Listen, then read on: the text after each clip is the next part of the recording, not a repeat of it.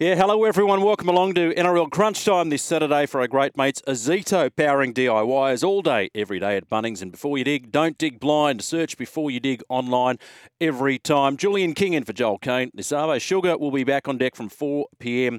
for the call of the second semi final between the Warriors and the Knights. Isn't there always electricity in the air at this end of the footy season. Welcome along wherever you tuned in. SEN 11 to 70 a.m. in Sydney, a warm one in the Emerald City today, a bit hazy as well. SENQ 693 in Brisbane, 1620 on the Gold Coast and across the globe via the SEN app. Would love for you to join us for the next three hours. The open line number, free call 1300 01 1170, 1300 01 1170, and the text line 0457 736 736. Want to get your thoughts on all the semi final action. Now, the usual suspects are here. Adrian Proszenko, the Sydney Morning Herald's chief NRL reporter, rugby league writer. Should also mention two time Walkley Award winner. Hello, Brashenks. Hello, Julia. Just try that again. We got his microphone there. What about that one? Am I back? There yes, we go. Hello. Good to see you. I saw you also on Thursday, and I reckon that's the first time I've ever seen you without a hat. Oh yeah, it was well, like um, dress for the occasion. It was like Chief Wiggum in The Simpsons. Suspect is hatless. Yeah, repeat, repeat, hatless. Hatless. yeah. Uh, normal transmission resumed. Now, Yep. for those obviously in the studio, Adrian's got a very smart T-shirt on today. Mm. It shows he's representing uh, rugby league heartland. It says London, Paris, Rome, New York, and Maryland. Yes, you can bo- take the boy out of the two one six zero. But Yes. yes, yes. Scotty Sattler, 2003 Premiership winner, former Seagull crusher, Charger, Panther, Tiger, uh, fluke of a punter as well. He's not in studio with us today. He's uh, at what we call varsity. Hello to you, Sats. How are you, Jules? Oh. And also AP, the listeners, uh, Tommy of Duplicate, and I, th- I see the Alex Seal there is, is hovering around the Yeah, he is. the uh, the studio as well. Yeah, wh- I tell you what, Mm. That game last night, and I've had a chat to Tommy two phones off the off the air, and I, I was very respectful because I know how much he loves his Roosters, and we we dissected that game last night. To all the Roosters fans out there, I know it's heartbreaking that you're not going through the grand final qualifier. Uh, but I've got to say, if I'm Trent Robinson and if I was a fan of the Roosters, I'd be so proud of the way the Roosters finished off this season. I mean, that is a team that was decimated, should have been absolutely lapped last night in Melbourne, but nearly stole another game. Was absolutely outstanding, outstanding, and it continues today. Can't wait. Oh, so Melbourne Storm 18 defeated the Roosters 13, so they will take on the Panthers next week, and the Roosters will live to fight another day. Hey, Tommy Two Phones, how are you feeling this afternoon, buddy? Uh, Jules, Adrian, Sats. Um, yeah, a bit disappointing. Uh, we I was at a mate's house watching it with all, we're all Roosters fans, and yeah, we're a minute away from a prelim, our first since we went back to back in eighteen nineteen. So. Yeah, very, very tough. I mean, look, I had, I didn't have a lot of optimism going into that match because of all the outs, as Sats mentioned. But as the match went on, we were back in it, and so the hope, it's the hope that kills you. Um, and yeah, just disappointed in the end. It sort of feels like the last six weeks could potentially paper over a lot of cracks because I, I still think that that's a really disappointing campaign. And yes, they have played well to get into this position and, and as you said, almost a prelim. But they were my pick and many people's pick to take out the whole thing. And I, I still think that they grossly underachieved. Given the squad that they have, albeit there were some injury concerns, as most teams have during the campaign. Uh, well, Robbo said in his press conference, he said, look, to be honest, yeah, people are looking at our last six weeks or so, but we weren't good enough at points throughout the season. And if we want to be very good, then we need to be better consistently uh, through the regular season. So we will do our uh, Roosters season review a little bit later. It's funny they're looking at that game last night, Satsy. I, I sort of thought at the top, if the Roosters were going to win this, they probably needed another grinding affair. If they could maybe keep Melbourne down to two tries, they'd be in this game, not dissimilar to what we saw against the Sharks last week. And uh, gee, they almost pulled it off.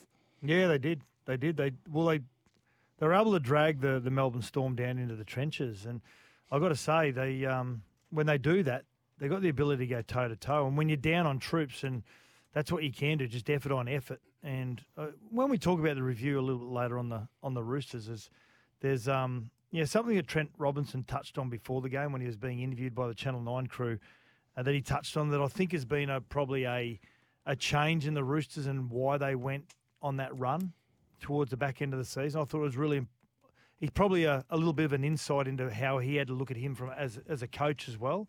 So yeah, I'll touch on that a little bit later on. Well, let's have a listen to the Roosters coach Trent Robinson talking about last night's loss to the Storm. heartbroken, I guess. That's how we're feeling. We feel like feel like we fought really hard to, to continue on. We felt like we were. You believe in that you're going to keep going right through until you know right at the end there. So it's um yeah it's devastating for to finish because we felt like we found our team the longer this season went. You know, we've been fighting for a couple of years. I felt like we've held on to a, a really good spirit, but I felt like we found uh, our heart the longer the season went. You know, and I've, yeah, it's just disappointing not to. Yeah, really proud, but also believe that it's, it's disappointing to finish in week two. It's interesting, isn't it? I mean, no Tupou, no Billy Smith, no Manu, no Suaalii, no Jared, of course, although they're used to playing games without Jared, and, and, and no Sitili Tupouniua. He said, We found our soul at the back end of the season. This is the thing, I mean, with a team that's had such sustained success like the Roosters. See, I'm a Dragons fan. If we had a, if we ended up with a year like that, and missing uh, that caliber of player, you'd walk away going, you know what, pretty good year. But for a team like the Roosters, who ex- a lot of people mm. tip to win the comp this year, it's below par. It's context, and and for Tommy, I guess it's bittersweet in that. Yeah, it wasn't the campaign that you wanted, but the fact is, you played semi-finals, and you got to the playoffs at the expense of your mortal enemy, South Sydney. So it's not a total bust. No, yeah, it's there's. I always say there's only one thing better than a Roosters win, and that's a Rabbitohs loss. Apologies there. Apologies there, Sats. And if you get both in yeah. the one fell swoop, mm. that's yeah. fantastic. But yeah, that's a good weekend. So much optimism. You get to that match, no one gave us a chance. Down in Melbourne, where our record isn't great, very disappointing. But as you and I spoke before the show, AP, both teams were looking like cannon fodder to have mm. a progress next week against Penrith. Look, there's there's a romance about the two teams that are playing this afternoon, and it would be fantastic if either the Warriors or Newcastle could go deep and get to a grand final. But it sort of feels like anything other than a Brisbane Panthers decider would come as a as a big surprise. Sats? Yeah, I mean, I tend to agree. They've both been I suppose, haven't been affected by a lot of injury for long periods of time. They've still had key players on the field, both teams. They manage their roster really well. So, on face value, yes, you would think that. The biggest concern for the Brisbane Broncos is yes, they're young, they're brash, they're fearless, they're quick. They do come up with a lot of mistakes, most notably their fullback, and that's why we probably love him because he's got the memory of a goldfish. He just makes a mistake and just moves on a little bit like Munster. And that's what you love about those players, those unpredictable players. The grand final qualifier is a tough game. I always, you know, I found it a really tough game psychologically. Going, we played the mm. Warriors in a grand final qualifier, and I, I found it really tough psychologically, knowing that you had to get through that game because you got this eye on the, the following Sunday night. I want to be running out and standing for a national anthem on grand final day, but I still got to get through this team here, and and the Broncos haven't been there yet. They haven't been in that situation. Neither has really Newcastle or the Warriors for a number of years, the team that they're going to going to face. But it's it's a matter of grand final moment, the grand final qualifiers, and which team freezes in the moment. And it's amazing what those those big games on the big stage can do to individual players. So uh, I think that side of the draw, like Tommy just touched on, I'd rather be playing the Broncos than I would be Penrith, just based yeah. on the experience a lot of those Penrith players have had uh, at at this end of the end of the season. So that's off, I think you're right, but they don't have a lot of finals experience. But now there's a, a core group of players that have got a lot of state of origin experience, and that sort of that counts for something. Like doing it on you know under pressure, um, toughest games of the year, and I just wonder that the week off can sometimes have an effect either way. Like obviously everyone gets freshened up, you get a rest, you get to watch other teams bash themselves, but you lose the momentum that they've been building leading up to, to that game. Yeah, I, you can only, I suppose, make comment on your personal experience. And we had the week off. We played the Broncos. It was the old McIntyre system. Remember that rotten system, one versus eight? yeah. Um, and we played the the Broncos, got through them in week one, week one, had the weekend off.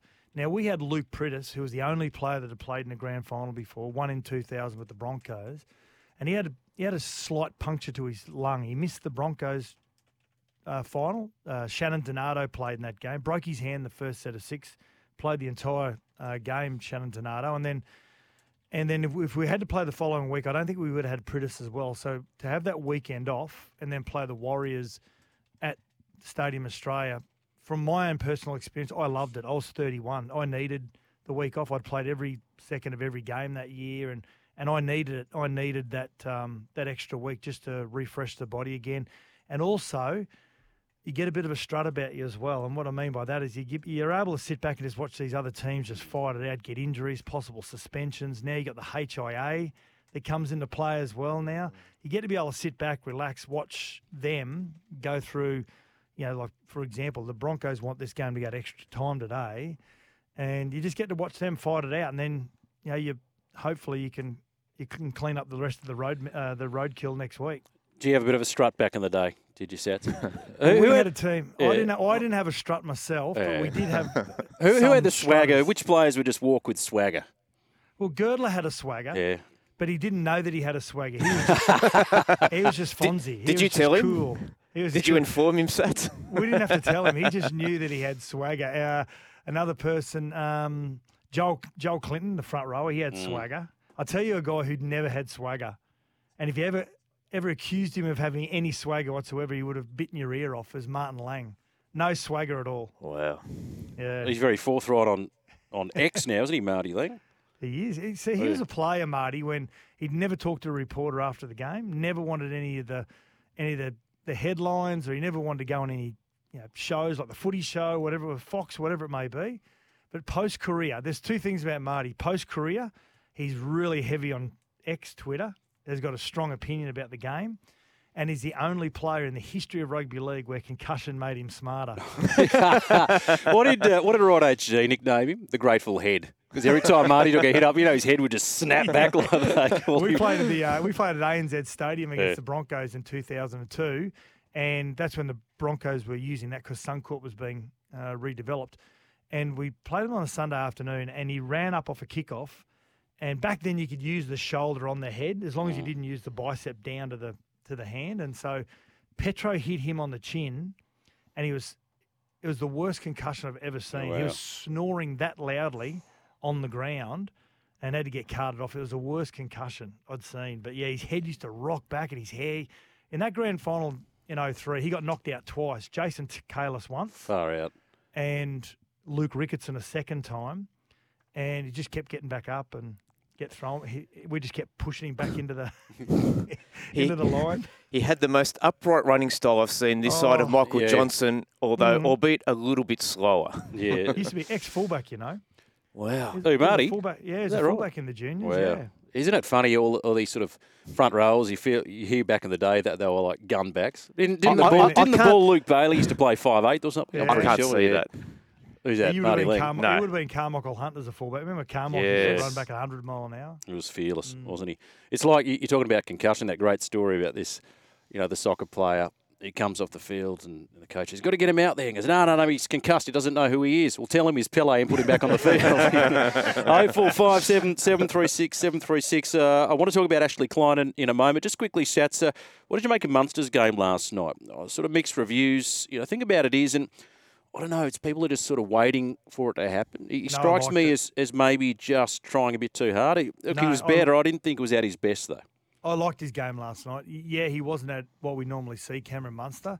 But you know what? It, just in his body language, he was jumping around the place everywhere. He wanted the ball. He was heavily involved. He was asking questions. And yeah, he wasn't making the, the line breaks that we see or, or having hand a lot of tries, but he was heavily involved in everything. And um, and when the key moments are needed, he he jumped down the short side at one stage and just reefed a big left foot kick when they were on their heels uh, for a number of sets, and he kicked it over the head of Tedesco. That was a huge set before before half time, and I, I liked his game last night. I thought it was really good. He was, I thought he was really active, and he was he was checked into the game. Yeah, I thought it showed just how much they missed Jahrome Hughes. And I, I thought Mm. Wishart did a fantastic job.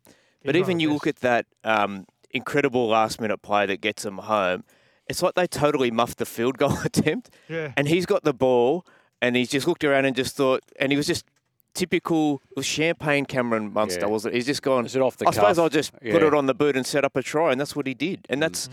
what no one else can do. And what you talk about it, Sats, the, the gunslingers like the Sam Walkers, they just, they don't care. It doesn't matter what's happened before. And they want the ball in hand, Michael Jordan style, when the clock's ticking down and everyone's looking at them. And he came up with a play once again. Hey, can I just say, Tommy, I've always been a big fan of this guy. He's only ever played for the Roost. Oh, he's a South junior. But I, I reckon 2023, Nat Butcher's best year. He's been one. I think he's been one of the Roosters' best this year. Yeah, I mean he doesn't have the uh, like attacking like prowess or brilliance that like Angus Crichton did last year. He's not that whole like he can run a hole, but he's not like a damaging um, second row. But his defense is so important. Yeah, he's had a good uh, year. Back end of the year's been great. So I I think like, if you're looking like, since Tedesco came to the club, he's won Jack Gibson medal every single time. I think Lindsay. I think it's Lindsay's award to lose. But if I was give the second best, it's Nat Butcher. Just so consistent. Mm. You know who impressed me last night? Terrell May. He was great. He had 45 tackles, 100 run metres. I think he might have had a, line break assist as well. So he got some good depth there. Uh, just on Munster, you, you think about Munster, you talked about Hughes. uh, It's almost that they don't really play like a half five eighth, do they, Sets? It, it's almost like they play two halfbacks, the Melbourne Storm. Yeah, it's sort of. I mean, you're never going to question one of the greatest coaches of all time, but I've never understood why your, your two most dangerous players, which is your seven, your six, a lot of the time are not seen side by side. Yeah. Your ability to be able to link up your hooker, your half, your five eighth, and bring your fullback into the equation, and bring a an edge back rower if that's one of your danger, one of your target play. I, there's a lot of clubs that that don't play to both those strengths, and um, but Munster's one of those guys who can just drift around the field. He, he really plays like a second fullback, to be honest. Sometimes he just drifts around the field, and I remember seeing him calling Queensland Cup for a number of years for Channel Nine, and we did a game in this in Rockhampton, who he where he's from, and they were at that stage. They're very good now, but at that stage they were sort of the, the easy beat to the competition. And about three weeks beforehand, I watched this under, I think it was under 18s, and I'd seen him play under 18s. He was just like a man amongst boys, and then few weeks later, saw him play in this Queensland Cup game. He's playing fullback, and he was 17 years of age, I think he was 17 or 18, and he was just absolutely freakish. And I rang an NRL club about him. I said, "There's a kid up here. His name's Cameron Munster. He's just played his first Queensland Cup game. I don't know whether he's a fullback. I don't know whether he's a five eighth. I just know that this kid can play." And the feedback from that club when they did a little bit more research on him, they said, "Flat footed, walks like a duck. Probably won't make it out of Queensland Cup." you, you talk about his mindset and what, what he thinks in, in those moments. There was an interview he gave three years ago, and, and that they said to him, what, What's going through your head? You got the ball in your hand, you got all these options. What do you do? And he said, You know when a monkey's clapping against those little symbols? That's my head. Probably. What about the guy who walks like a duck? Knock. It's like the you know the bloke who's off for the Beatles and goes, "Nah, four piece bands, they're not going anywhere." You know, you don't always get them right. You know, it's interesting on, on Munster. I remember he, I think it was Origin game one last year, absolutely brained him. And I was mm. speaking to the great horse Bryan Niebling because people are drawing comparisons between Munster and, and Wally Lewis in terms of these legendary Queensland number sixes. And Horse said, the thing about it is that Wally, you know, a genius could take the game off the scruff of the neck, but sort of always had a plan in his head. He didn't reckon Munster had the plan in his head. Far more off the cuff than, than Wally ever was. Yeah, uh, Wally. Well, those sort of players have got a method to their madness. I think, Jules. I think the the greatest thing about those players is that Wally could construct a play. I'll give you an example. In 1992, uh, I, I was fortunate enough to play. My debut was with Wally. He was captain coach at the Gold Coast Seagulls. We were playing Parramatta, and I went on with about 13 minutes to go. Myself and Jamie Goddard were 19 years of age, stars in the in the you know, in our eyes, and and Wally just says, "Hey, we got a penalty." Wally said, "We're going to kick it out." Brent Todd, you're going to hit the ball up. We're going to go two passes to the to the middle of the field. I'm going to come from the left to the right. And he said, and Clinton Moore, who was a fullback, played in the Brisbane comp, went to the Just play Dragons. for the Dragons, yeah. Yeah. Winger. He said, see Moore, I'm going to hit you up the middle. He said, because there's this front row that's been really lazy. So was just like a game of chess. Kick Mm. the ball out. Brent Todd went. He went past one, past two to Brett Horsnell. And then Wally went from the left side to the right side, dummy to the outside to Clinton Moore up the middle. He scored under the goalpost. And I remember looking at Jamie Goddard. I said, did, did, did I, did that just happen? or we're going to wake up and it's going to be game day. But where Munster, the good part about guys like Lewis and Munster and and Johns and Thurston and Co and, and Freddie is that they can they can slow the game down to the tempo they want to, and they can speed it up when they want to as well. So they can really dictate the speed of the game. So that's, I loved your description of uh, Munster, and there's just some athletes in, in the game, and I, I use the term loosely that don't look like athletes, like Yeah. Cameron Smith, like you know the accountant, and Yeah. he like he's as analytical as an accountant, and physically he looks like one as well. But one of the best was um, Brian Smith was once asked to describe Nathan Hindmarsh, and he said, sway back, fat gut, and funny bum. He's barge isn't he? Uh, big Oh, engine. Yeah, Jamie Goddard. Isn't it funny? Like he's played for the Bears and the Gold Coast, played Origin, but Jamie Goddard. You talk. You mentioned his name. Rugby league players will say he's a bloke that floored Joey. He- You know that, Yeah, that's yeah. his reputation. Yeah. That'd be good to have on your CV. Yeah, though. not bad, is it? Mm. I remember Tommy talking about that too. Jamie Goddard has got Joey with a bit, you know, banging on. You go. Oh four five seven seven three six seven three six. The text line number. They're starting to roll in thick and fast. Uh, NRL crunch time this Saturday afternoon with Julian King, Adrian Proszenko, and the Sats man Scotty Sattler. I'm going to talk about a bit of controversy in the refereeing last night.